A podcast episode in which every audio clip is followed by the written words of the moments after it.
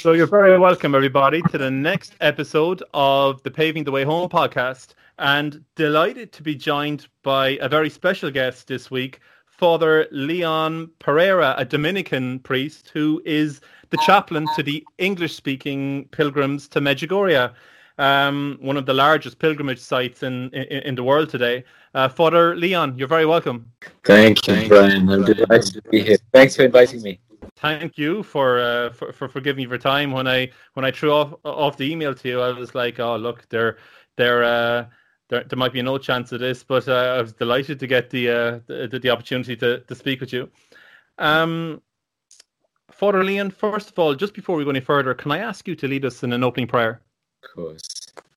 In the name of the Father and of the Son and of the Holy Spirit. Amen. Amen. Heavenly Father, send us your Holy Spirit, guide this conversation to reveal to us what you want us to know about you about your daughter, your handmaiden, Mary, the mother of your son and the spouse of your spirit. Lead us into a deeper love and veneration of her, whom you have sent for our sake, to bring Jesus to us. We ask this all in Jesus' name. Amen. Amen. Thank you, Father Leon. So, Father Leon, just to get a brief background uh, on you, you're obviously a Dominican priest um, uh, belonging to, I suppose, the province in the UK. Is that correct? That's right. Yes. Yeah, but uh, prior to that, you were actually uh, born and raised. Is that correct in Singapore? That's right. Yes. Very good. That's very where good. I grew up. In fact, today is Chinese New Year, so Happy New Year. Oh, very good. excellent, excellent. And if you don't mind asking, Father Leon, how did you come to be the chaplain in Medjugorje? Ooh, I was coming here uh, as a um, as a priest. You know, lead, well, I can't say leading groups. I was the groups led and brought me along as their chaplain, I suppose. You know, and that was back in 2009 onwards, I started coming here more than once a year, about three, four, five times a year, maybe, because I didn't really have very much to do. I was a bit bored. I was teaching at a seminary, Oscott, which is great, fantastic, but I only taught there one semester. And the rest of the time, uh, well, I also taught at Blackfriars in Oxford, but I didn't have very much to do. And these groups wanted a priest to come along with them, so I came and you know from from Ireland or from um, the UK, it's not so difficult to get here. Well, certainly not in those days. Maybe now a little bit more difficult with COVID going on. But uh, so I started coming here lots of times, uh, and Father Kevin, my immediate predecessor, was retiring, so they were looking for a successor. And there was a rumor that there was a short list, and you had to put your name on it. You know, and I was asked to put my name down and I thought, what's the point? You know, because um, I've never won anything in my life, know, any sort of lucky draw. So I I didn't I didn't put my name down, and uh, the Franciscans later told me I don't know if it's true or not, but they, maybe they're joking. But they said that everyone who put their name down was clearly unsuitable, so they ignored them. Um, and then the very next day, 13th of May, uh, this is five years ago, six years ago. Father Marinko, who's the parish priest here, he saw me in the street. I was there was a group of Dominicans from Zagreb. I was just following them and talking to them, and he saw me, and I clearly don't look like I'm from Zagreb.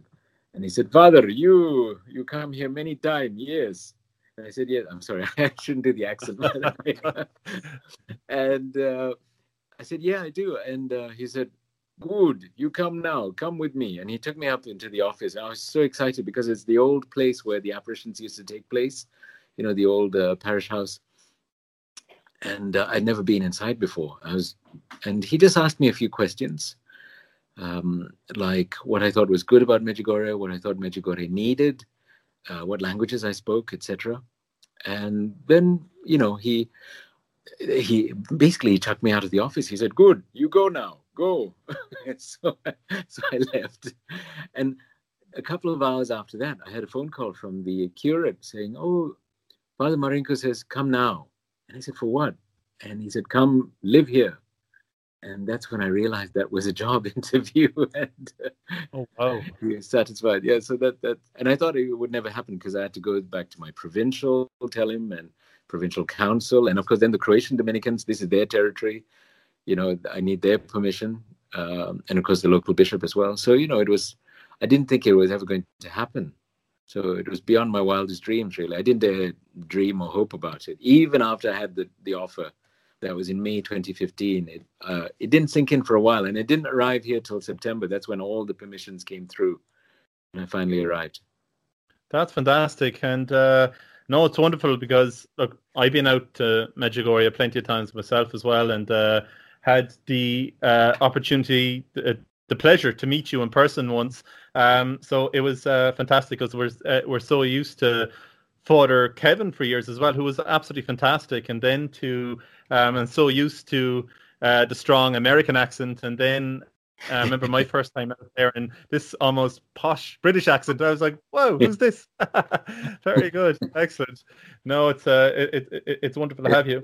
Um, it costs a lot of expensive education to give me this accent. I bet. Uh, very good.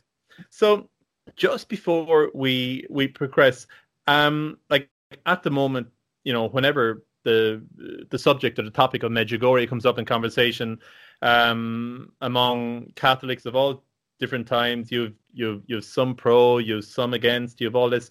At this moment in time, as we're recording this, what is the church's current stance on Medjugorje? Mm. Really, the church's stance has not changed since 1991. Okay. At that time, the Yugoslav Bishops' Conference held a meeting in the um, town of Zadar on the coast. So uh, this became known as the Declaration of Zadar, which is where they said, we do not have enough information to judge these apparitions as uh, worthy of belief uh, and neither did they condemn it. You know, there the, the three categories. Um, this is um, in Latin. I can't I can't translate it easily into English. Okay, constat de supernaturalitate, which means this is um, uh, uh, consonant with this has signs of being supernatural in origin. Okay, and then there's the opposite one is uh, constat de non supernaturalitate, which is this is definitely not supernatural. And then there's a middle category, non-constat de supernaturalitate, which means undecided, basically. Okay, and that's the category they went for. Okay. Um, and then the war broke out here, and the Yugoslavia stopped existing. So, and also the Yugoslav Bishops' Conference stopped existing. And the Vatican clarified much later on that um, the duty had fallen to the Bosnian and Herzegovinian Bishops' Conference to rule on this. And there's only three bishops here, I think, or maybe five, with the counting the auxiliaries.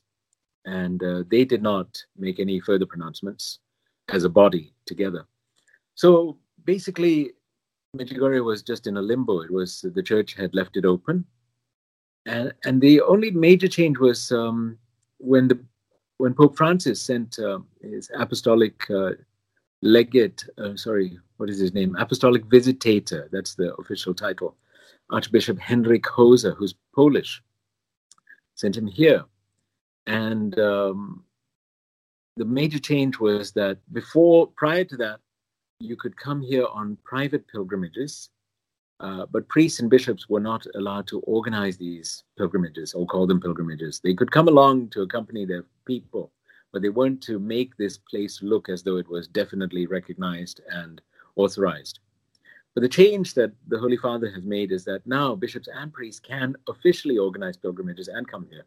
This is not giving Medjugorje recognition. It's just, you know, they can come here officially, etc. Because part of the process of um, discerning if if a shrine is authentic, um, if apparitions are deemed to be deemed credible, is to allow people to go there and see what effect it has on their lives.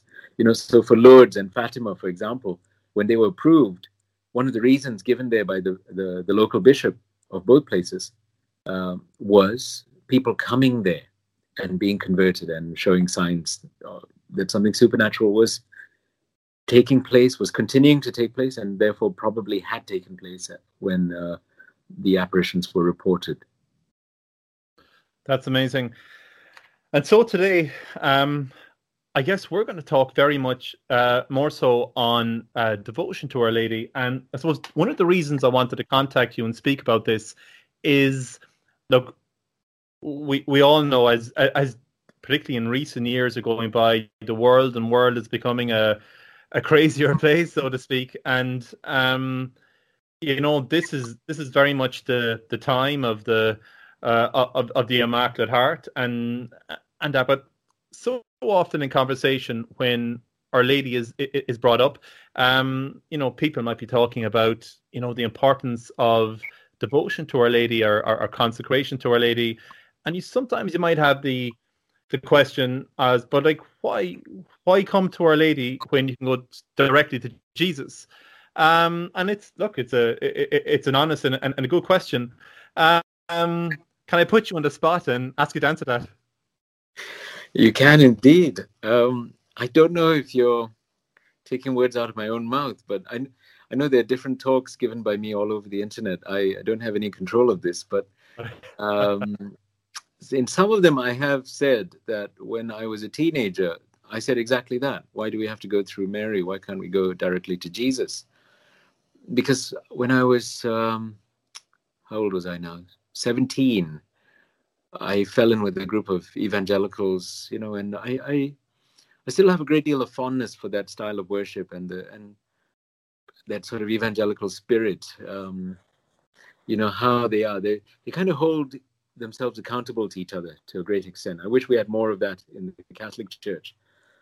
Uh, but when I was with them, I had all these strange ideas. You know, I didn't know, I didn't understand why we believed in purgatory.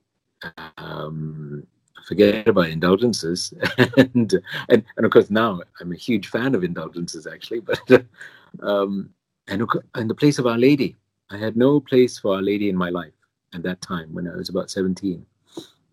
I grew up in a pious Catholic family, so I knew how to pray the rosary. We prayed it every day, every night, it, you know, all through my childhood.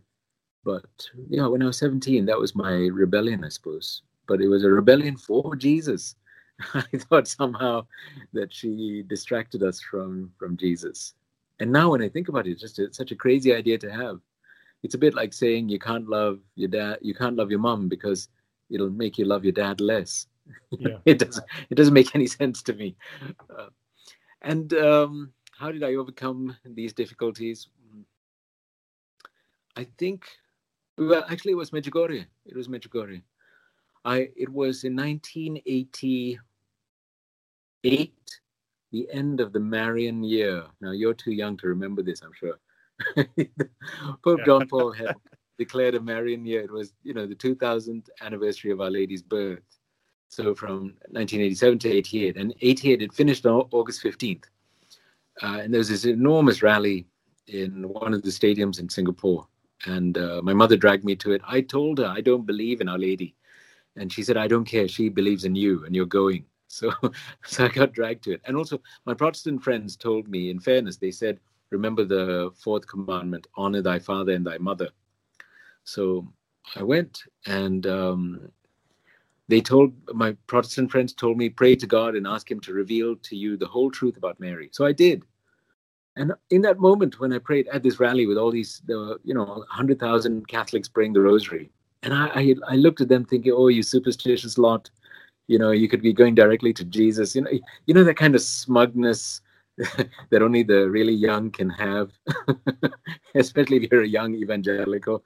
There's nothing quite as smug as that, I suppose. That was me and I looked around and I thought, oh, these uh, these poor poor people, deluded, uh, and uh, but in that moment when I said that prayer, I felt in my heart that God had said, "If only you knew." that frightened me a little bit. It shook me, and that was August, and by November, um, I'd fully come back to my faith properly and to the church, the sacraments, and to Our Lady, of course, as well. And all because of Medjugorje. This Protestant friend, um, Methodist, he took me to a, a talk on Med- Medjugorje. And that really began my conversion back, back to truth and to joy. That's amazing. That's a, it's a fantastic testimony in, in that. And you mentioned there Pope John Paul II uh, mm-hmm. and the Marian year. And of course, for those of us who are very familiar with his papacy, he had his famous motto, "Totus tuus Maria," totally yours, Mary. So he was very much, uh, he was very much a pope and a and a voice that was calling on the world to come to Jesus through Mary. Yes, yes, yeah, yes. Uh, you know, it is a strange thing. I because I grew up in that era. You know, okay, I I think my earliest memories well, the first time I came across the word Pope was when Pope John Paul I died. Uh, no, sorry, when Paul VI died. Um, and my brother and sister were sent home from school early. They went, you know, they went to Catholic schools and they sent home, and everyone was in shock. And they all said, "Oh, the Pope's died," and everyone looked very somber. And I said, "What's the Pope?" And my mother looked at me like I was a, a heathen pagan child. she was horrified, you know. So she explained that it was something like a bishop but bigger. And i thought oh, there's something bigger than a bishop? You know i didn't know there's anything higher than that. And uh, and then the you know 30 days later john paul i died um, and then i thought popes died every month. So but you know and then and then it was john paul in the mass. We always said john paul's name you know our, our pope john paul our bishop Gregory, you know, in Singapore in that time. That those were the only names I remember hearing for years and years and years. And I, I think I was too young. You know, the John Paul's theology of the body, his discourses that he gave, we never heard it. Didn't hear that. I would have been too young anyway. But uh, the internet didn't exist. Mm, I don't think Catholic newspapers reported these things that faithfully in those days. Um, I don't know what they had actually in them. I'm not sure. I should look up in the archives. Um, so it all it sort of bypassed us really. So I, I remember when when John Paul died, I was living in Rome at the time, and uh, I was interviewed by XT3, Christ in the Third Millennium. And they asked me, they said, Do you consider yourself a John Paul II generation Catholic? And I'd never even thought about it. And I said, no, not really. You know, I mean, I wasn't. He just because we didn't know about what he was actually teaching, it didn't filter down to us. Um, and really, my I said to her, uh, I was more influenced by Cardinal Ratzinger.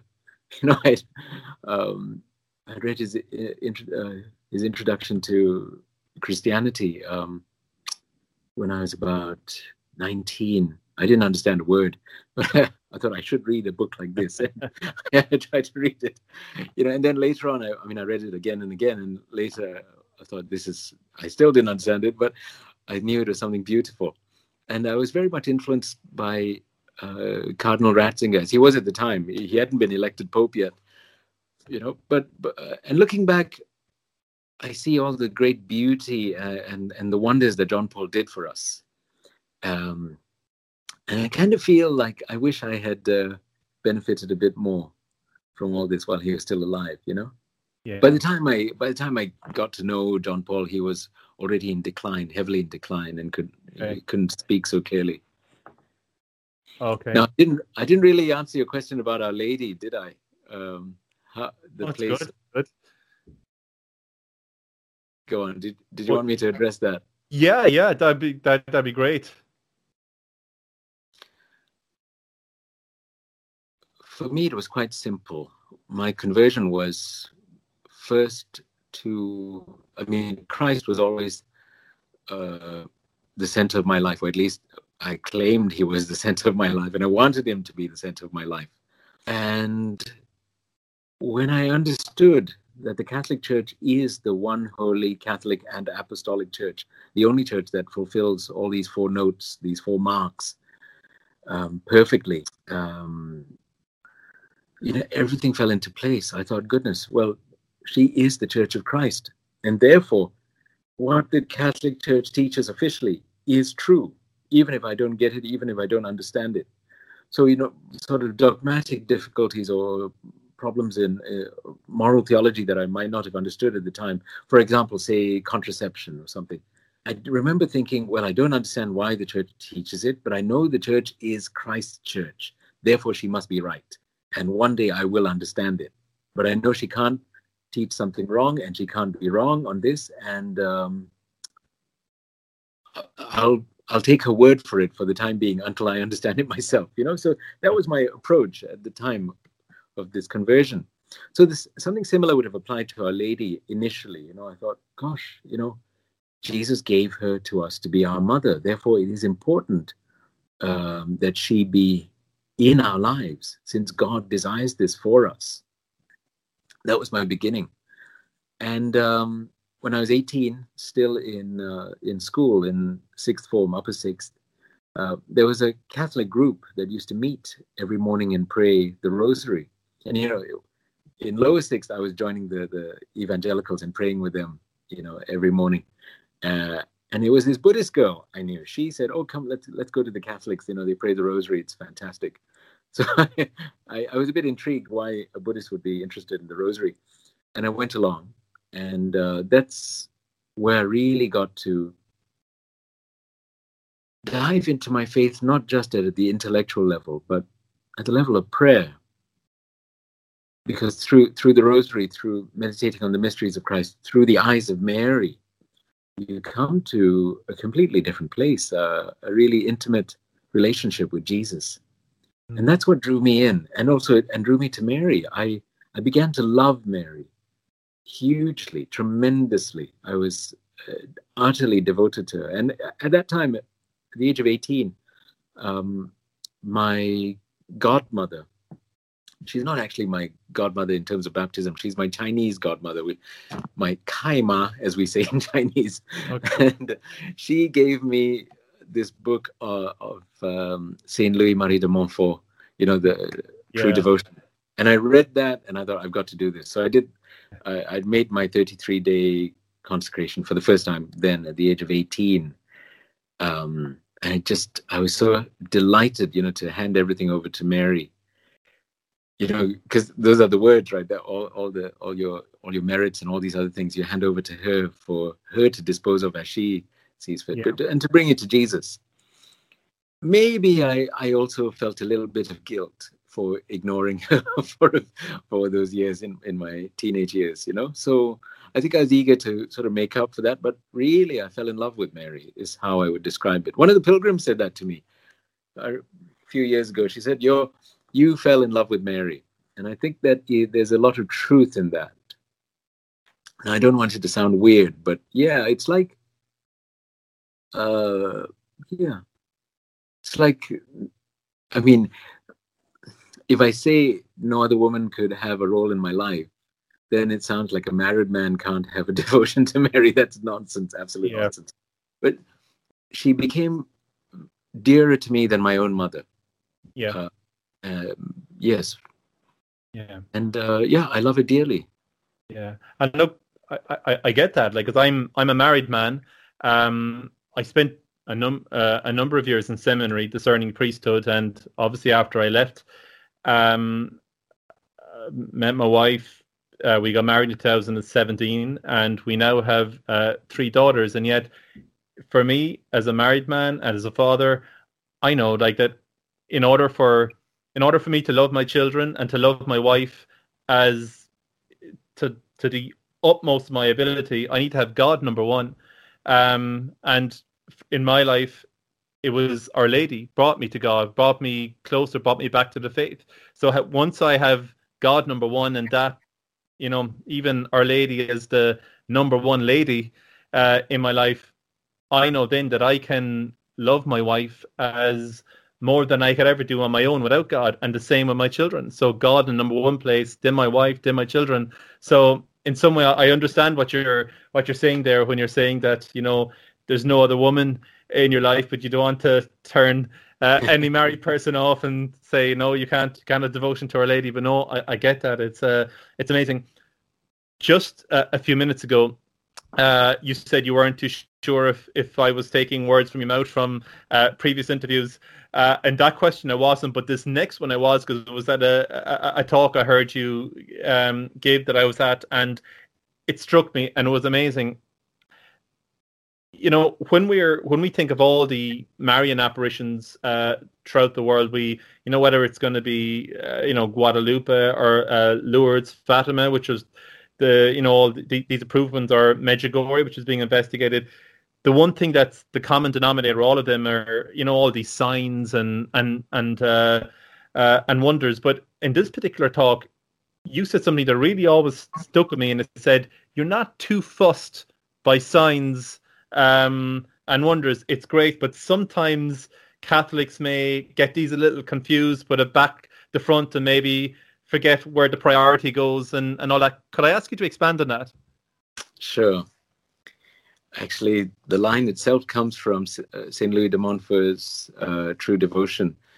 And it's, it's the prayer to Our Lady that occurs in the third week of the consecration. You know, um, I can't remember the exact words. I've just finished that consecration uh, again um, four days ago. You know, on, on Candlemas on the second of February, I did my consecration, um, and it's something like, "I do not look for signs or wonders or something." Do you remember? yeah, I do, do. I do know the one. Yeah. Yeah. I I, I, I, haven't got the book by me. It's by my bed, so I can't r- read you the exact words. But it's something like that. And I I remember praying those lines at the age of 18 and meaning it completely. Um, and then, and they've, uh, and that spirit, I think, is very important. The spirit of not desiring signs and wonders. Not, it's basically, to put it in a nutshell, to put it in very simple terms, it's, you know, you get a Christmas present from your mom. Mm-hmm. You know, do you love the present more than you love your mother? Yeah. That's it well, what do you want? You know, how how do you want to go about this? You want to say, oh, you know, oh, this Meccano, this is the best thing ever, or, the skelet Scalextric or something, you know, and you know, and you forget your mother completely. No, uh, the the giver matters more than the gift.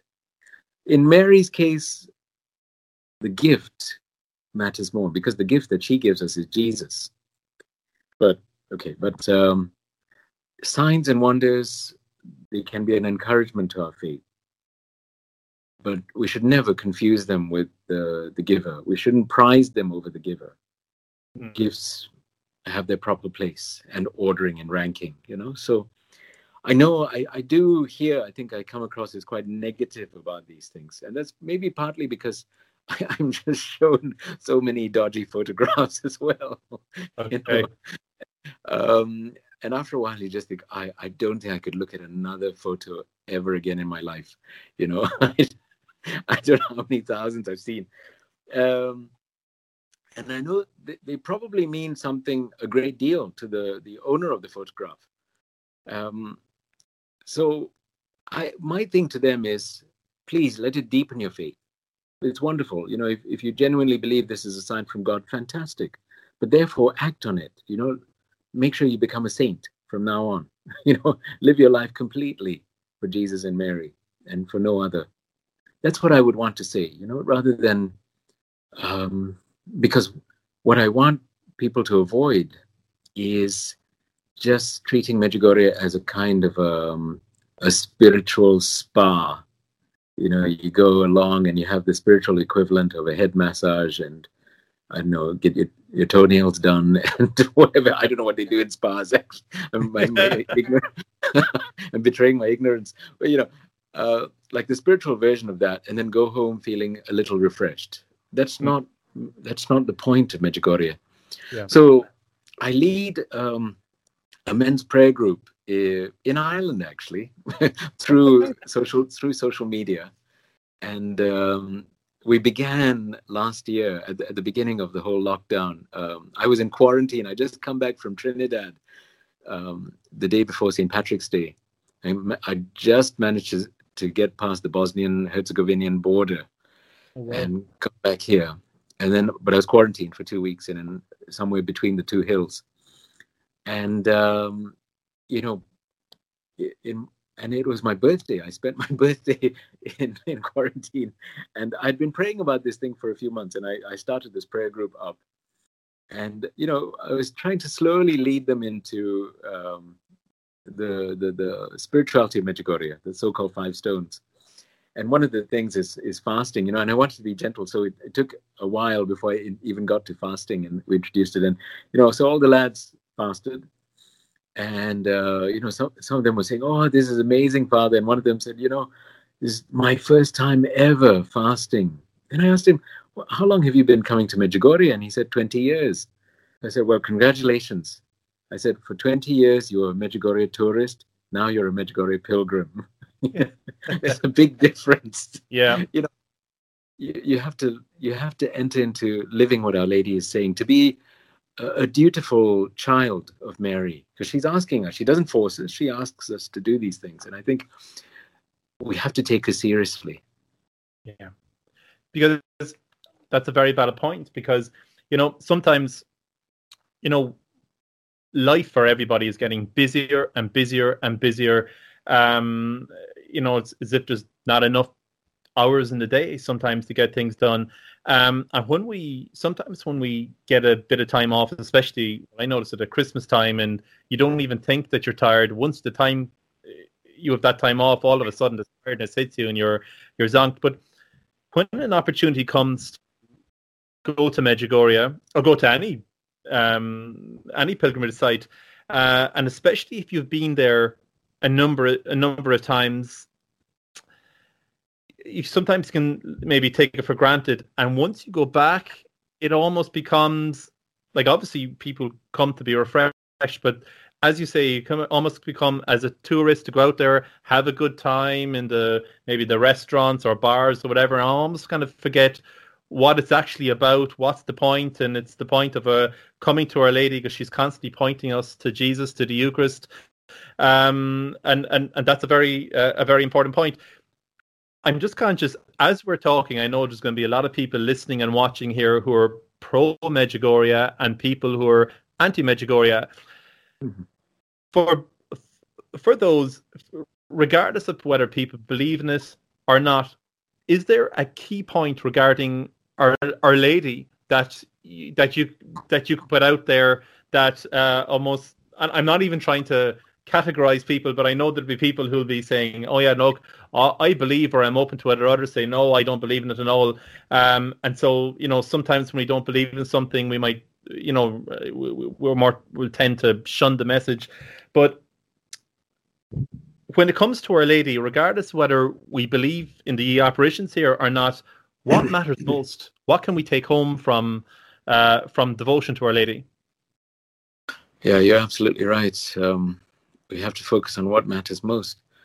Things like Medjugorje falls under the category of private revelation. No Catholic, no Catholic is obliged to believe private revelation. And sometimes people get this muddled and they say, well, you know, Our Lady speaking to thousands of people out in the open is public. You know, nothing makes it, nothing can, nothing can change Medjugorje to become public revelation. Uh, public revelation is what Jesus gave the apostles. Uh, and with the death of the last apostle, public revelation is closed. No one can add to it or subtract from it. And that is the, well, we call it the sacred deposit of faith. It's, it's the Catholic faith handed down to us from the apostles down to our time. And this is what every Catholic is obliged to believe. Okay? Private revelation is any apparition of Jesus, Mary, or the saints, or an angel. Um, and whatever it says, it cannot add to our faith. Um, it can't teach us anything new. It can only remind us of things that are, you know, given to us by Jesus through the apostles. It can only remind us of what we're supposed to believe anyway. So, for example, you know, the revelations to Saint Faustina about divine mercy. But we've always known Jesus as divine mercy. You know, there's nothing new in that devotion except the call to remember that really he is divine mercy and that uh, after this time of mercy a time of justice divine justice is coming for example you know and about the reality of hell and all those parts of saint faustina's uh, revelations that a lot of people forget you know she it was to remind people of this reality. The same thing with lourdes and fatima well fatima a bit more obvious you know all the things that the children were shown and told don't tell us anything new with regard to what to believe. They reinforce the faith, remind us of what we're supposed to be doing. You know, we should be doing penances, making sacrifices. You know, uh, what happened to Friday abstinence? It went out the window. Okay, but when the bishops relaxed Friday abstinence, they said, but you have to find something and give that up and make a sacrifice on Fridays. How many people do that? You know, yeah. so so these things are reminding us of what we're meant to do anyway. So, in that sense, no one is obliged to believe any private revelation, even those approved by the church, such as Lourdes and Fatima. I think something would be lost if we did not actually believe in Lourdes and Fatima, seeing that Holy Mother Church has not only approved it, but given them both uh, liturgical memorials in the calendar. You know, I, I think it would be a bit strange um, not to believe it as a Catholic. But certainly, no Catholic is obliged to believe the, the contents uh, of Lourdes and Fatima and the alleged words of Our Lady to the visionaries there. And again, I think even though we're not obliged, I think something would be lost if we didn't pay attention to her. So the same would apply to Medjugorje, and even more so because Medjugorje has not not been approved um, and not been disapproved of either. But yeah. you know, not if I say not yet approved, it sounds like I'm anticipating that it will be approved. Who knows? Only God knows. Um, and when the time is right, it will be either approved or or utterly discredited or whatever. But what matters is the Catholic faith. That is what matters, and Jesus and our relationship with Jesus. So that's what I would say to people, whether they're pro Medjugorje or against it. Um, I don't care. Be pro Jesus. Be pro Holy Mother Church, and uh, and be faithful to the true faith. That's what that's what really matters and live uh, live a life that shows that you are living the true faith you know not just have orthodoxy intellectually but also orthopraxy you know in how you live uh, that you're behaving well as yeah. far as the holy spirit is concerned and guiding you and forgive me for again taking words from your mouth, but it was one of the reasons I asked you to do this interview because I, I listened to uh, one particular talk on you by you on Our Lady, and it, I just thought it was fantastic. But one point you made was, re- regardless of whether people believe in whether Our Lady's appearing here, there, or not, the one thing that is key for them to believe is that Our Lady loves us as her true mother. I just thought that was that that point when I heard it coming from your mouth, it just struck me. There was something about that just really hit me. I thought it was that was powerful. Yeah, I was uh, when you said that. I was wishing I knew. I, I wish I knew which talk it was, so I could just play that now and not bother speaking.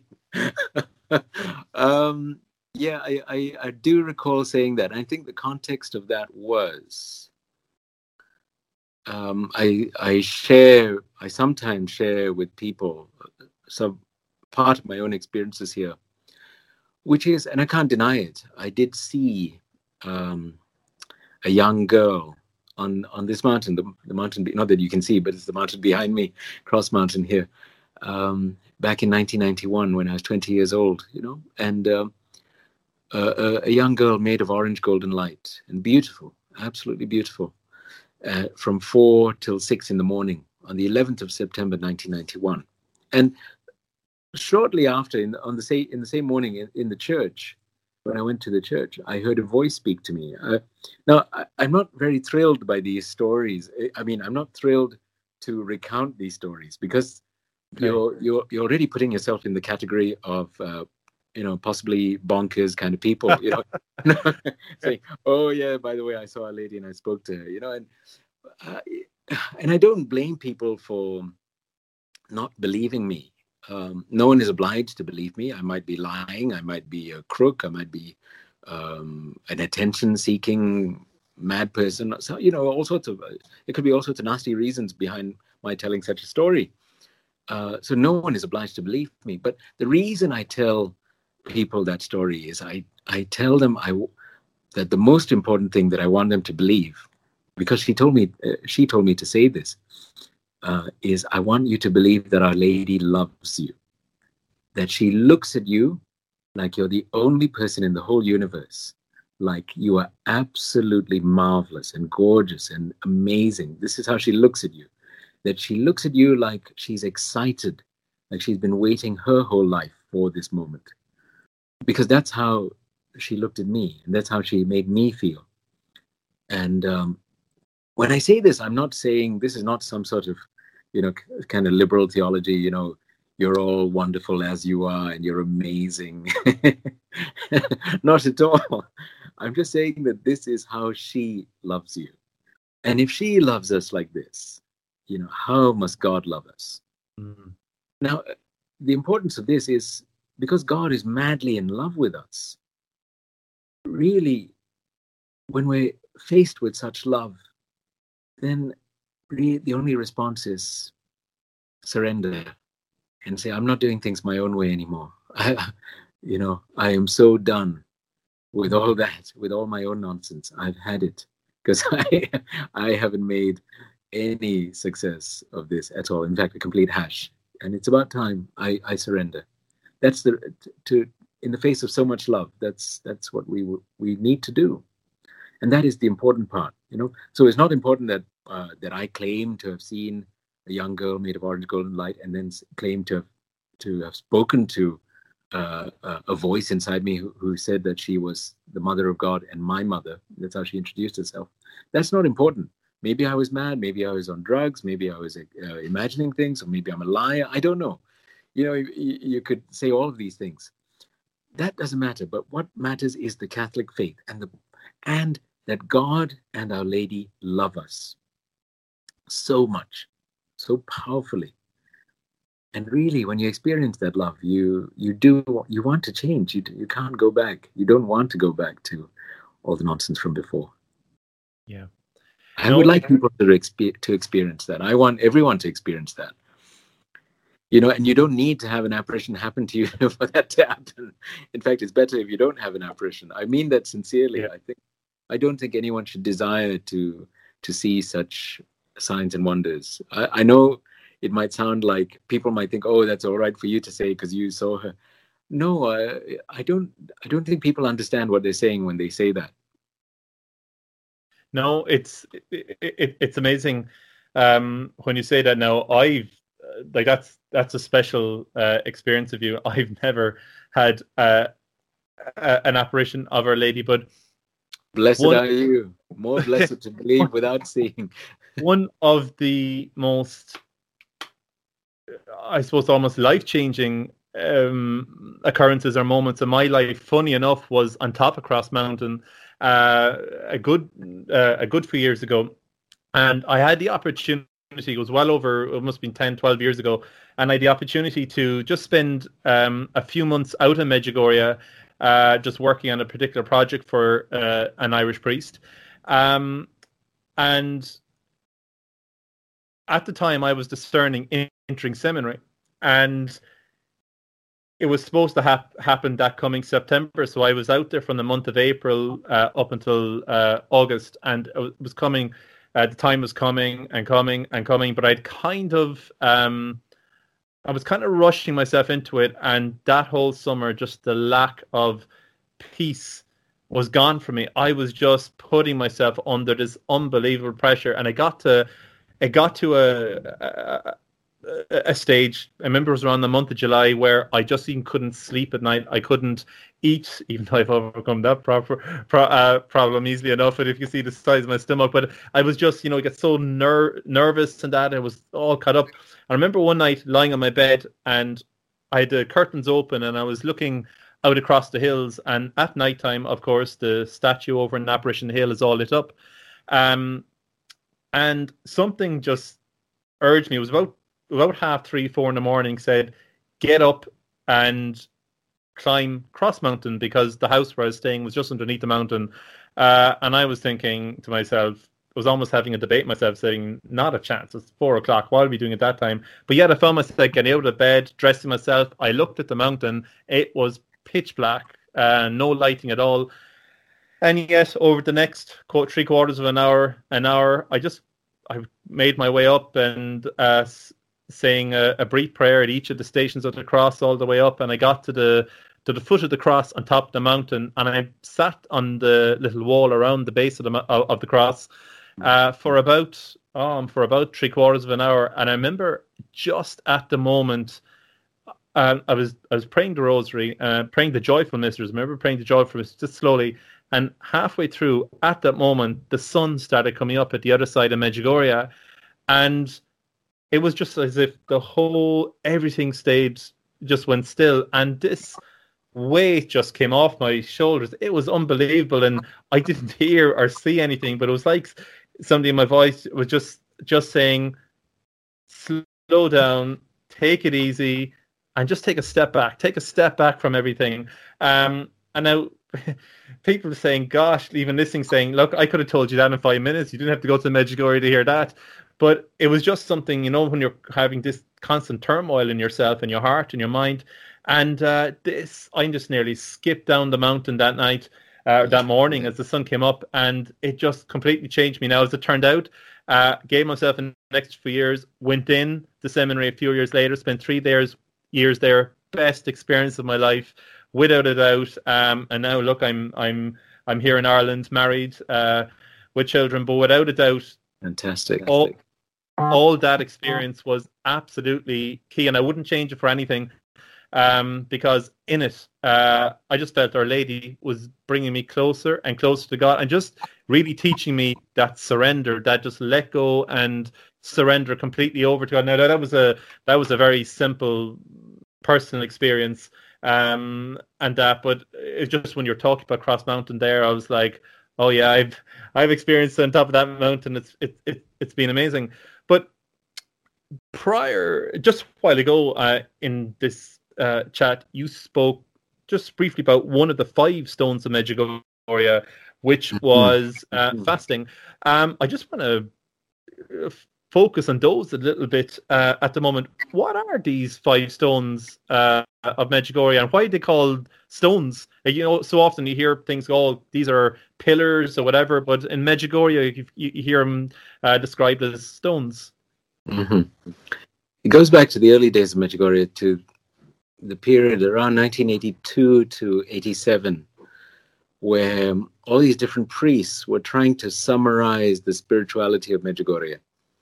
And they were coming up with these short lists, you know, they're saying things like uh, obvious, obvious things like prayer, peace, fasting, you know, and, they, they, and these lists were kind of problematic. You know, once you say something like peace, well, peace is not exactly an activity. You know, you know, you can't go around to say go around and tell people be more peaceful. You know, well, what do I do? How do I start? So they were really unsuccessful. And Father Jozo um, Zovko, who was the parish priest here when the phenomenon of Medjugorje first began, uh, he'd been um, he'd been in prison. The communists put him in prison. After that, he was more or less exiled. You know, he was in different places. Um, I think he was living in well, it doesn't matter where he's living, but a few miles out from Medjugorje. And the pilgrims used to go and see him. So I think in the period around 1986, 87, he came up with a list of five items, five practical things to do, which summed up spirituality of Medjugorje.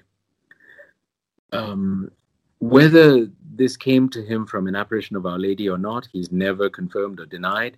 Uh, it seems that he also has seen Our Lady at least on one occasion, but he used to make these little prayer cards with a picture of Our Lady on it. And this was the, oh yeah, he was in a place called Tihaljina, which is about 20, 30 minutes away from here. And the stat, he just took the picture of the statue that was there and put it on these cards. And on the back, he put the five stones. Uh, and this went with the pilgrims. And so that image of Our Lady is now, most people think of it as Our Lady of Medjugorje. It's not. It's uh, Our Lady of Tihaljina. And it, the statue was bought in Italy as well, you know, but it's it's the one that's most linked with Medjugorje. Yeah. So he came up with these five stones. And he said, he puts, the, it's as though Our Lady speaking, the way he phrased it where Our Lady says, I give you these five stones against your Goliath. Um, so she means like the way David, the shepherd, goes to meet Goliath and he takes five smooth pebbles from the stream and his slingshot. You know, he leaves behind all the armor and the weapons that King Saul had given him, you know, the kind of, which symbolized the human means um, for combat, for a spiritual combat. And he takes what uh, God wants him to have and this so this is uh, these are weapons that our lady gives us in our spiritual combat against goliath whatever goliath might be all our all the difficulties that we encounter so this is where the idea of the five stones come from so the first stone is Now, the first stone itself is is split into two. It says prayer with the heart dash rosary. Yeah. Okay. So pray with the heart. To do things with the heart is something that Our Lady has spoken of here over and over again. She keeps saying, please pray with the heart, fast with the heart, attend mass with the heart, confess from the heart, for example, you know. So by prayer with the heart, she seems to mean pray and mean your prayers. Don't just say the words, you know, don't just rattle through the rosary and saying all the words. Uh, meditate on the mysteries, slow down. So, for example, today is the first Saturday of the month. Yeah. Um, and Our Lady, when she gave the, the, the first Saturday devotion to Sister Lucia of Fatima, one of the conditions is, uh, you know, you have confession, communion, and number three is to pray the rosary while meditating on the mysteries of the rosary for at least 15 minutes. I used to wonder why did she say for at least 15 minutes, you know? Uh, and quite simply, like when you pray five decades, maybe the minimum time you should take is 15 minutes. You know, because if you're if you're doing it faster than 15 minutes, you're probably praying it too fast. Uh, and I you just rattle through.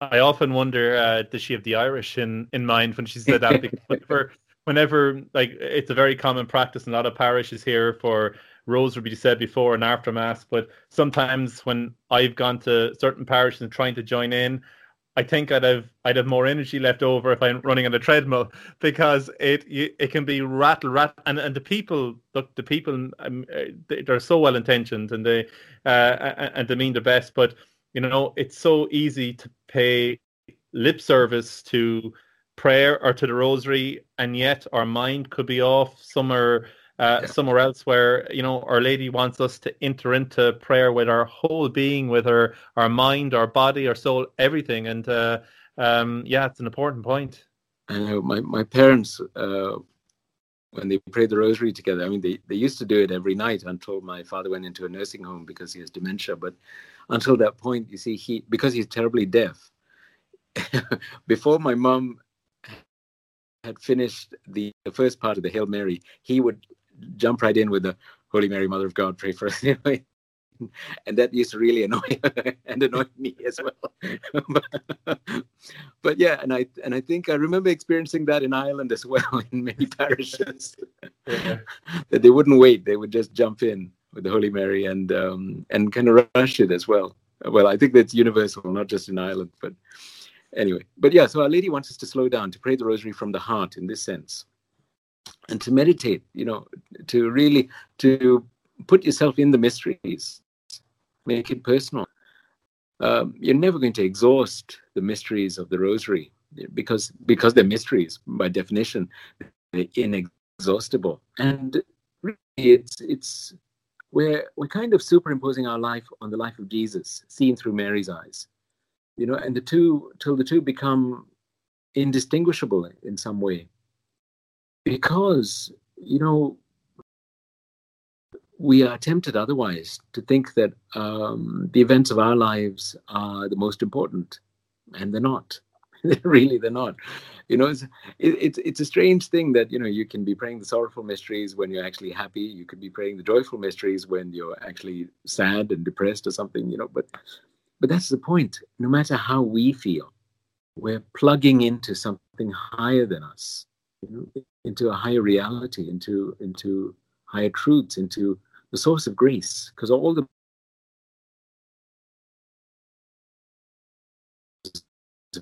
great, of course, his passion and all the mysteries of Christ's life. So that's what the rosary is. And Our Lady wants us to pray this from the heart. The second stone is um now I've forgotten the order. uh, the mass is it oh yes, of course it is. I'm sorry. I'm a bit rusty. don't worry I edited that part out yeah, the mass. Now she said quite a number of things about the mass. She said, um, understand what a great grace the mass is. You know, come early to mass. Prepare in silence before mass. Let the priest prepare in silence in the sacristy before mass. She knows the priest too well. Uh. Ne- never leave mass without making your thanksgiving. Mm. You know, so and and uh, in the early days, actually, I mean, she did she did tell the the visionaries off as well. You know, she told off Maria, Maria on one occasion. She said, uh, "You would have done better to go to mass and not waste time gossiping with your friends." you know? you know? Uh, and she also said, "Those who habitually come to late to mass, it's better for them not to bother coming." Because wow. why does she say use such strong language? Well, basically, if you you know you're, if you're habitually late, it means you're basically saying, "I don't really care about Jesus all that much." Yeah. And I I also don't get it. You know, ever since I came back to the faith and understood that it's really Jesus in the Eucharist, I think, well, why would you not want to receive Him? Yeah. You know, I, uh, why would you not want to go to confession? And get yourself prepared to meet Jesus. Why would you not come to mass early to prepare? Because you can't just waltz into mass and and then go up and receive Jesus. It doesn't. It, it's not right. You know, your your mind is your spirit, and you're not calmed down enough. You're not prepared spiritually to receive Him yet. And it's the most exciting part of my life, uh, and certainly of the day. Why would I not want to be prepared for that? And also, why would I want to be in a rush to leave after? Jesus is st- still inside me, you know, and um, I want to spend those precious moments with Him. So that's always struck me as odd. And of course, you get lots of Catholics who who don't know that. I mean, maybe they, they know it as a theory or they know the words. Um, intellectually, they understand, yes, Jesus. But maybe in the heart, they don't quite believe it or haven't really uh, received it. Yeah. So going to Mass is a chore or something boring or just something to be done and um, they can't wait for mass to be over so they can run out because it's far more exciting to sit outside and have a coffee or something. I don't know, but you know, so Our Lady wants us to take the mass seriously, and she says go to mass as often as you can, and yeah. certainly, certainly in Sunday mass. I mean, you can't miss Sunday mass. Um, this, uh, uh, I mean, for me, the, my problem is I understand that uh, as something normal. I've never ever um, until I came to me, until I was ordained a priest, I never really, I know this sounds odd, I never really encountered a, someone who might call themselves a practicing Catholic who didn't necessarily bother with Sunday Mass.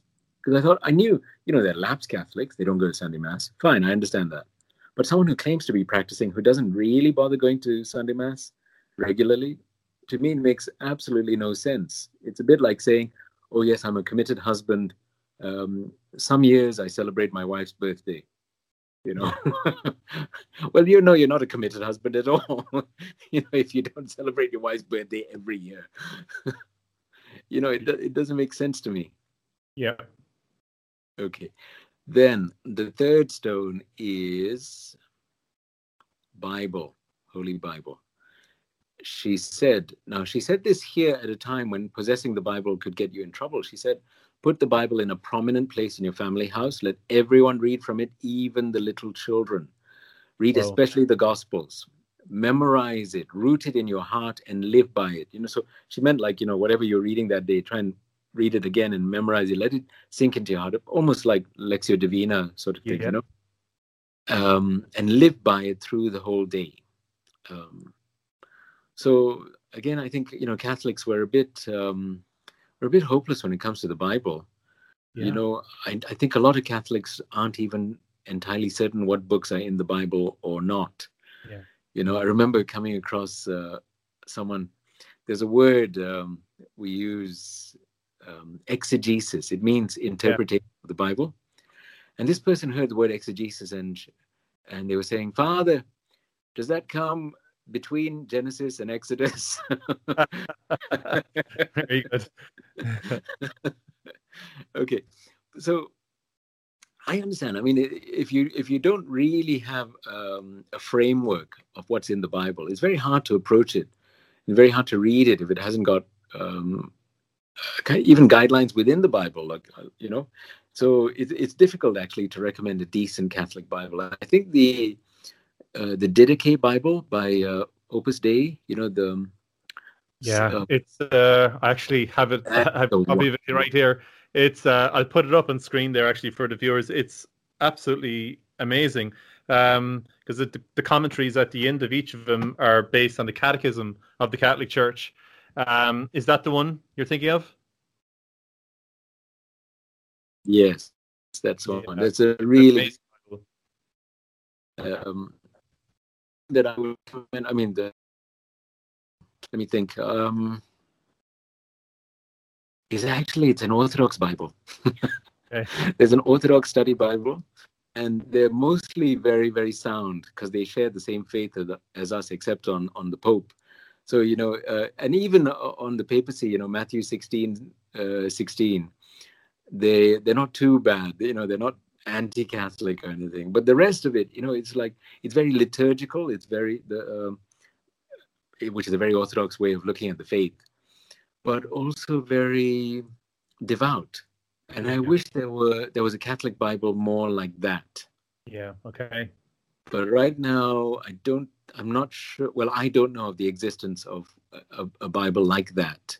Yeah. There's okay. the English Standard Version ESV, which was made by Protestants, and the Indian Catholic bishops have uh, allowed it for use in the liturgy. It's a really good translation, actually. And uh, I think sometime this year it's going to be sold through Amazon to the rest of us as well. Okay, wow. So, but I hope someone makes like a Catholic study Bible with that text, you know, but something along the lines of what the Orthodox have already done for themselves. I don't know why Catholics can't get their act together and make a, a decent devotional kind of Bible, you know? yeah. So anyway, that's the Bible. I've had a little rant at Catholic Bibles, but yeah, get. Uh, one of the things I used to use with my university students was um, I had a comic book Bible, which I when I had when I was a child, um, and it's called I think it's called the Illustrated Bible. Okay. Uh, made by Protestants in England, of all places. I, I always thought it was an American thing. And the drawings were very much in the style of these 1950s you know sword and sandals kind of movies you know? Hey.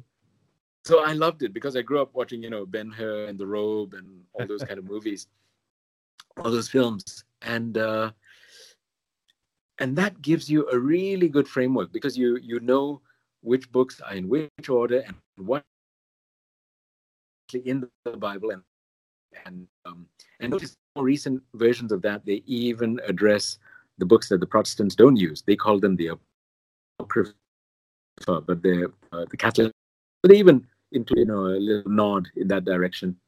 And I, I don't think it's a bad idea to do that with young adults, you know, um, or you know even older adults because maybe maybe they do. I, that's not the important point, but I think as a as a it's something that you can see two or three days, and then you'd have a really good sense of what's actually in the Bible. Okay. And it, make, wow. it makes it approaching the scriptures a lot easier, I think, after that. Wow. Excellent. That's uh, that sounds fantastic. Um, no, the um, what I'll do is uh, in the description box below uh, here in YouTube that uh, I'll put the links to the different things here that uh, uh, people can uh, check up. So yeah. that and that's the so they're the three three of the five stones of Medjugorje. You've you spoke already uh, briefly on the fourth one, which is fasting. Mm-hmm. That... Okay, fasting. Now, just yesterday, I was talking to someone about fasting, and we were talking about how it's not necessarily obvious to Catholics now why we should fast. Um, and I was reading the the original document way back in the 1970s when the American bishops did away with um, with Friday abstinence. Um, and they basically said, look, we, we rather that everyone uh, avoided eating meat on Fridays. Um, but, you know, if you can't, then don't worry about it. But please replace it with another act of penitence. Okay. Yeah. Uh, and then more recently, the English bishops reintroduced Friday abstinence. So back in England and Wales, you know, oh. we we don't eat meat on Fridays again, you know. But in some oh. ways, it's a bit like shutting the barn door after the horse has bolted. Yeah, you know, because you have a whole generation not used to it. But no, but you know, so we we need a lot of catechesis catechesis to get people used to the idea again. Yeah, and used to doing it. And of course, in the old days, I remember people would complain and say, "Well, what's the point of this? You know, I can go and have lobster thermidor on Fridays." Well, yes, you could, but that wouldn't be in the spirit of Friday abstinence. Yeah. okay. Um, so, okay, fasting in Medjugorje, the way Our Lady has phrased it is she says fast on Wednesdays and Fridays. And she even says the best fast is on bread and water. Okay. And she says that she needs our fasts in order to be able to convert people. and to bring them to Jesus. This is exactly what she said at Fatima as well. She said, um, Today, more souls go to hell because not enough people pray and make sacrifices for them. So it's in line with what she said at Fatima. Now, fasting, of course, Wednesday and Friday, it struck people as a bit odd, but this is actually an ancient Christian tradition, and all the Eastern Orthodox and the Eastern Catholics still keep Wednesday and Friday fasts. It goes back to the apostles. You know, we like one of the earliest documents, the Didache. You know, you showed me the Didache Bible, but the the original Didache, the teaching of the twelve apostles, which is possibly written somewhere between the year AD 50 and 120, somewhere in that period. It says, "You shall not fast with the hypocrites. They fast on Mondays and Thursdays. That's the Pharisees. The Pharisees fast Mondays and Thursdays. It says, "You shall fast on Wednesdays and Fridays." Okay? And then a couple of centuries later, we get uh, also among early Christian documents, we have explanations why Wednesday and Friday. Wednesday was the day the early Christians believed Judas went to the high priest and said, What will you give me if I hand him over to you? And Friday, of course, is the day of Jesus' suffering and death. Yeah. So on these two days, Christians fasted. Um, and, and and this was in in all our cultures as Catholics, you know. And I, I, I pointed out that you know the Irish words for Wednesday, Jacadian means day of the first fast. That's right. And Friday, yeah. Jehenia means day right. of the uh, well, day of the last fast was the original name. Um, and of course, uh, Thursday, Déardaoin, the day between the two fasts. oh yeah, they did Déardaoin. Wow, wow, yeah, yeah. So it was there, um, and it, this was what the ordinary people did, not just the monks. Everyone did this, you know. In Icelandic, what is it? Friday is Föstudagur, uh, fasting day. You know, okay. so it used to be there. So Our Lady is really just calling us back to what we used to do anyway. Um, and really, I think we're not so good at fasting. You know, in the in the in the modern church, we have Ash Wednesday and Good Friday are the two days of compulsory fasting. And even then, you know, you can have one full meal and then two small meals, yeah. which together don't add up to a full meal you know when i explained this to one of my jewish friends he said oh you you catholics when you say fasting you mean you don't eat in between meals yeah yeah now fasting does have a great deal of power you know it it it frees us we're so used to thinking i think of our suffering you know oh i get headaches i get uh, i get tired i can't do anything well when i go to the gym um, for the first time I get headaches, I get aches, I get pains, and a great reluctance to go. But if I go there regularly, I actually look forward to going to the gym. Yep. You know, and then it becomes much easier. And I think we need to get through that wall. You know, we have to keep fasting till it actually becomes a bit easier. I mean, it's never going to be easy. The point of it is that it's a difficulty that we accept out of love, love for Christ. But um, without fasting, it's very difficult, I think, to live the Christian life, honestly, without fasting. Because Jesus says, you know, when I'm taken away, then my disciples will fast. Yeah. And also he says some kind of demons cannot come out except through prayer and fasting. That's right. You know, and I think when you see what fasting does for us, you know, I remember when I st- started fasting years ago, uh, when I, you know, through my conversion through through Medjugorje at the age of 18, at first, okay, I was really eager, and when you when you're young and eager, it's easy enough to do, and I didn't think twice. And then later on, I started to feel sorry for myself. You know, I'd see other people eating and think, oh, I don't have the freedom to eat. But really, I now I see it in different terms now. I just see it that I've chosen to feast by fasting. I'm actually feasting on Jesus. You know, I'm going to what's really important to me, and I'm doing it out of love for Him not for boasting or for any other reason, but also when you fast, you you you have more peace within yourself, more control over yourself, over your temper, over over your appetites, over all sorts of things, you know. And um, and yeah, it's it's a it's a beautiful thing. It's always easier if everyone fasts, but yeah. um, here in Medjugorje, I remember one of the early messages that Our Lady gave. She said, "Many of you are fasting only because everyone else is doing it." And she said, I want you to fast out of love for Jesus, fast from the heart. It's almost like what Mother Teresa said was love till it hurts.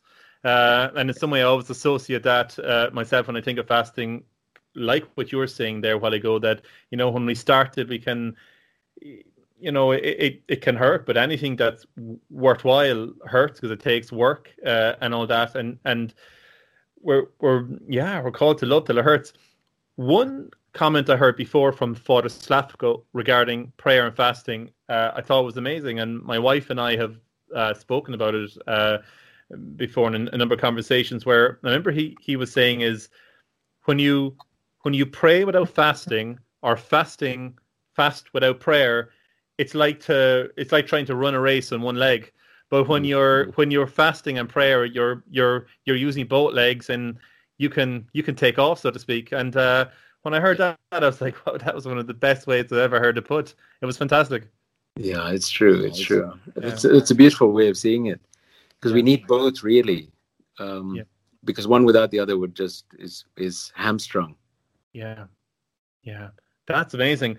And so that's leading us on so to the final stone of Medjugorje, which is confession. And of course, Medjugorje is known as the confessional of uh, of the world. And for mm. anyone who's been out there, particularly when it comes to evening time, uh, from from maybe uh, late afternoon, early evening, right onto the night, you can see thousands of people all around the whole perimeter of the uh, uh, of the church queuing for confession and queuing for hours and hours. And I suppose it's one of the hallmark, so to speak, of Medjugorje, what it's really, really known for. Uh, and this is a very, very important stone for Our Lady. Yes, it is. It is.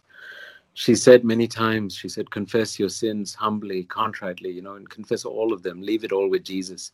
She says things like, uh, you know, confess your sins and leave them behind you and look forward only to Jesus and walk to him. Do not look back.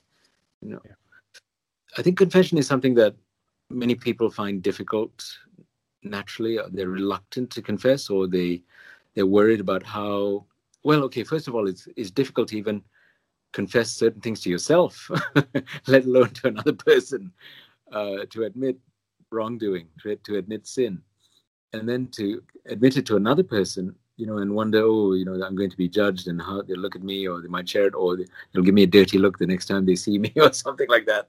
Um, and maybe maybe one reason they feel a little more, more freedom is they think, well, I'll never see this priest again, so I'll confess to him here in Medjugorje. You know, you might get some a priest from Omaha or something, you know, and you confess to him, and, and that's it, and never cross paths.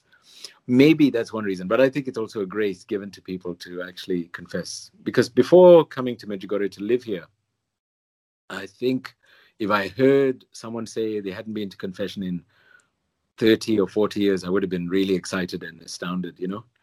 Uh, now, I mean, Medjugorje, to hear 50 years, 60 years is kind of normal. um, you know, um, yeah, it, it's not it's not extraordinary. Let's put it that way. Yeah. You know, and I, I I often joke with them and say, you know, don't leave it another 50 years, will you? yeah. It's amazing, though, isn't it? It's like when you know, when you we hear so many stories of the amount of people going to confession out there where the the gap between their last confession is massive because sometimes people might get into their mind is I have been it's been so long since I've been to confession since I received received the sacrament of reconciliation that you know it's going to look so bad I can't even go back I can't go back now I'll just I'll just leave it be. But you know what it doesn't make a difference if it's been a hundred years. Go make the most of it. Um, and, and and it's like anything in life. Sometimes when we when we're really nervous and anxious about something, we build it up to be a lot more in our mind than uh, than it really is. And for, for, for the most part, when we come across priests uh, in any confession box throughout the world, and especially out there in Medjugorje, you kind of realize how easy was that? And yeah. what a weight off her chest, off her shoulders. And you know what? What what I had built it up to be in my mind, it wasn't like that in reality at all. Yes, yes. I think, you know, even though confession is a is a supernatural sacrament, yeah. I think even at the natural level, there's a deep need in us to confess. You know, isn't it? It's, I think it's one of the 12 steps for Alcohol, Alcoholics Anonymous, uh, complete disclosure, something like that, to to Okay. at least one person. I think this is something that every human being desires. You know, we we think, wouldn't it be fantastic if there was at least one person in the whole world who knew everything about me and still loved me? Yeah. You know, uh, and most people don't have this because um, they're so worried that they'll be rejected that they uh, keep things secret even from their spouse you know they're, they're too ashamed or whatever it is you know and and they've never really talked these things out never expressed it. We have that need at a natural level.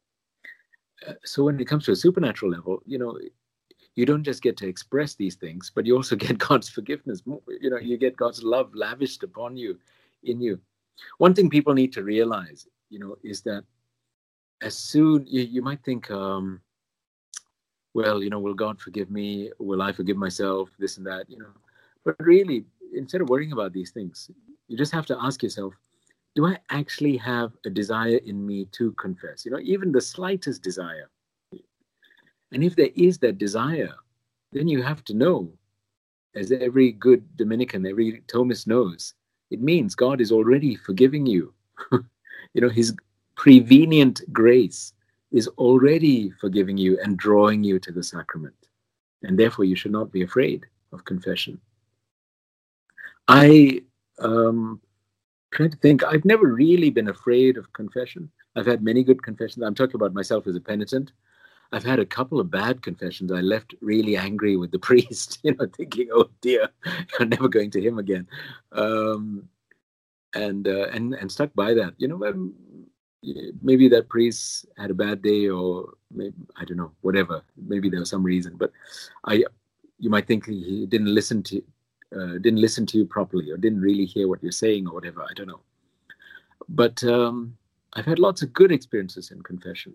Um, i don't think i've ever been frightened of it apart from my very first confession my very first one. I knelt in front of the priest. It was this 70 year old french priest uh, this is back in singapore and I found I couldn't open my mouth and I couldn't say anything. So he, he just sighed deeply and he absolved me. so my second confession, which was maybe two years later or three years, uh, and that only happened because my mom said to me, "So when did you last go to confession?" I said, "Well, my first confession that, that was my last one," and she was horrified. So she she sent me to the confessional. Uh, so I think I must have been about nine or ten years old. I didn't know what to do. So this is my second confession. And I went to the priest and I said, uh, my last confession was when I first went, you know, just before my first Holy Communion, and I didn't say anything because I didn't know what to say. So, but he was really nice. And so the second confession was a beautiful experience at the age of nine or 10. That's very good. It's actually a, a very important point because, you know, maybe sometimes people might have had a really bad um, experience confession and put them off. Uh, and like the message to get out there is look, if you've had a really, really bad experience of confession, don't let that put you off the sacrament. Go again, go again to a different priest um, if need be, because the majority of priests are so loving and kind.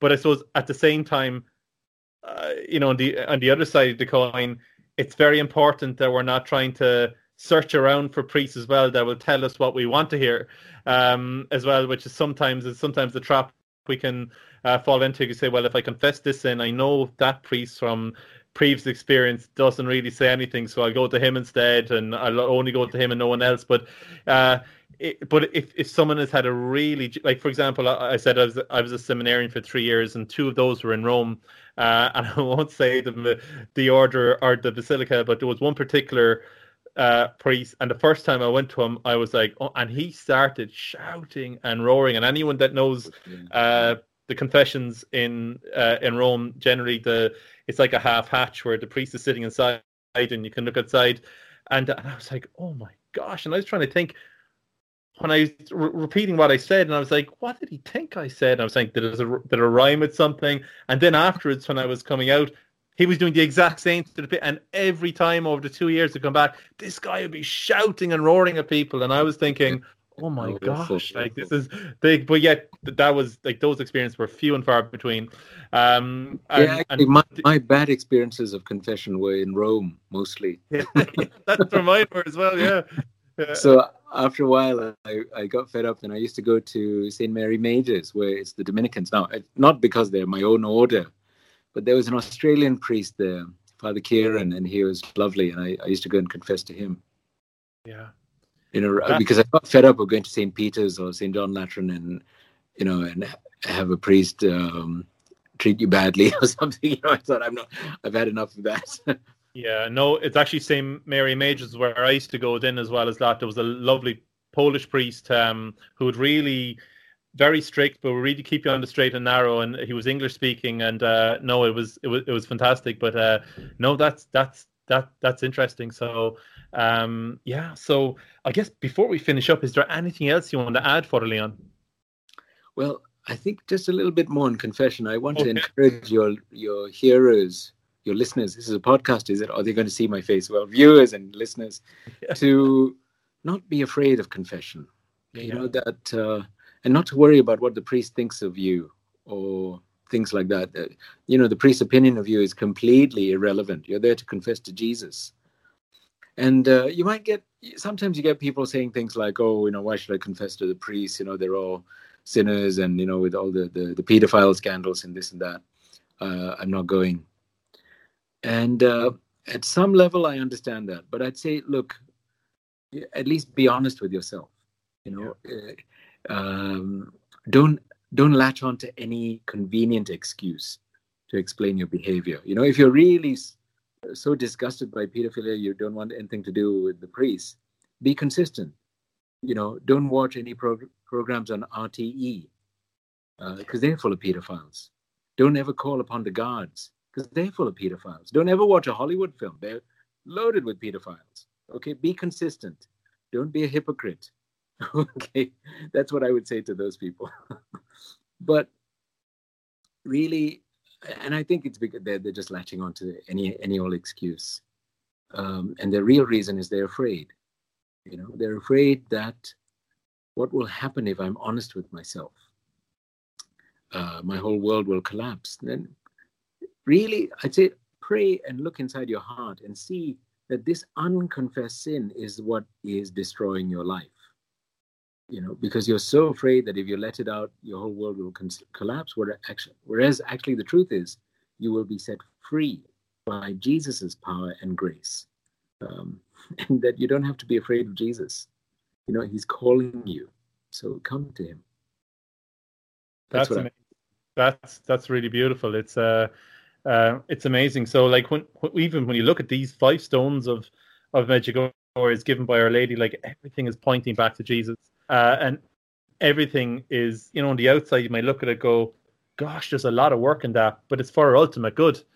Uh, our Lady wants us to experience eternal eternal salvation, eternal eternity with with Jesus uh, in heaven, and she's pointing the way. She's pointing to the path that we're to follow to uh, to to do that, and and she'll always encourage, encourage without ever ever interfering with our free will, but encouraging us like a like any mother, any beautiful mother do. So it's it's amazing. It's really a it's really a message of love, really, isn't it? Yeah, and the five stones, you know, live them out of love. They're they're about living a, in a relationship with Jesus. They're not about keeping rules and regulations. It's not like that at all. It's you know returning to the sacramental life. Basically, it's what Holy Mother Church wants for us for our conversion. If you look up the Catechism under conversion, you'll basically you'll find the five stones there, but not Yeah. called the five stones, but they're Yeah. listed there anyway.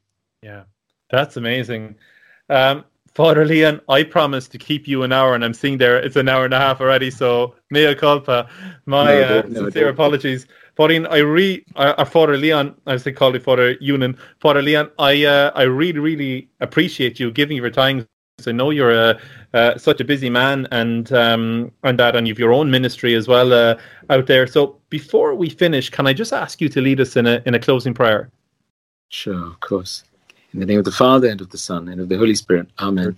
Amen. Heavenly Father, thank you for this time. Thank you for this, the grace of speaking and pondering the mystery of Medjugorje, but more deeply through Medjugorje, looking at your Son Jesus, your great gift to us. Thank you for the gift of the Holy Spirit moving in our hearts uh, and among all those who are listening to this. We ask you, Father, you, by the Holy Spirit, call your children to yourself, unite them firmly with yourself, and let them experience your love for them deeply, a love that calls them to surrender everything and to trust you completely. We ask all of this in Jesus' name through the intercession of Our Lady. Amen. Amen. Thank you so much for you, for the Leon. You're welcome. Thank you. Thank you for having me.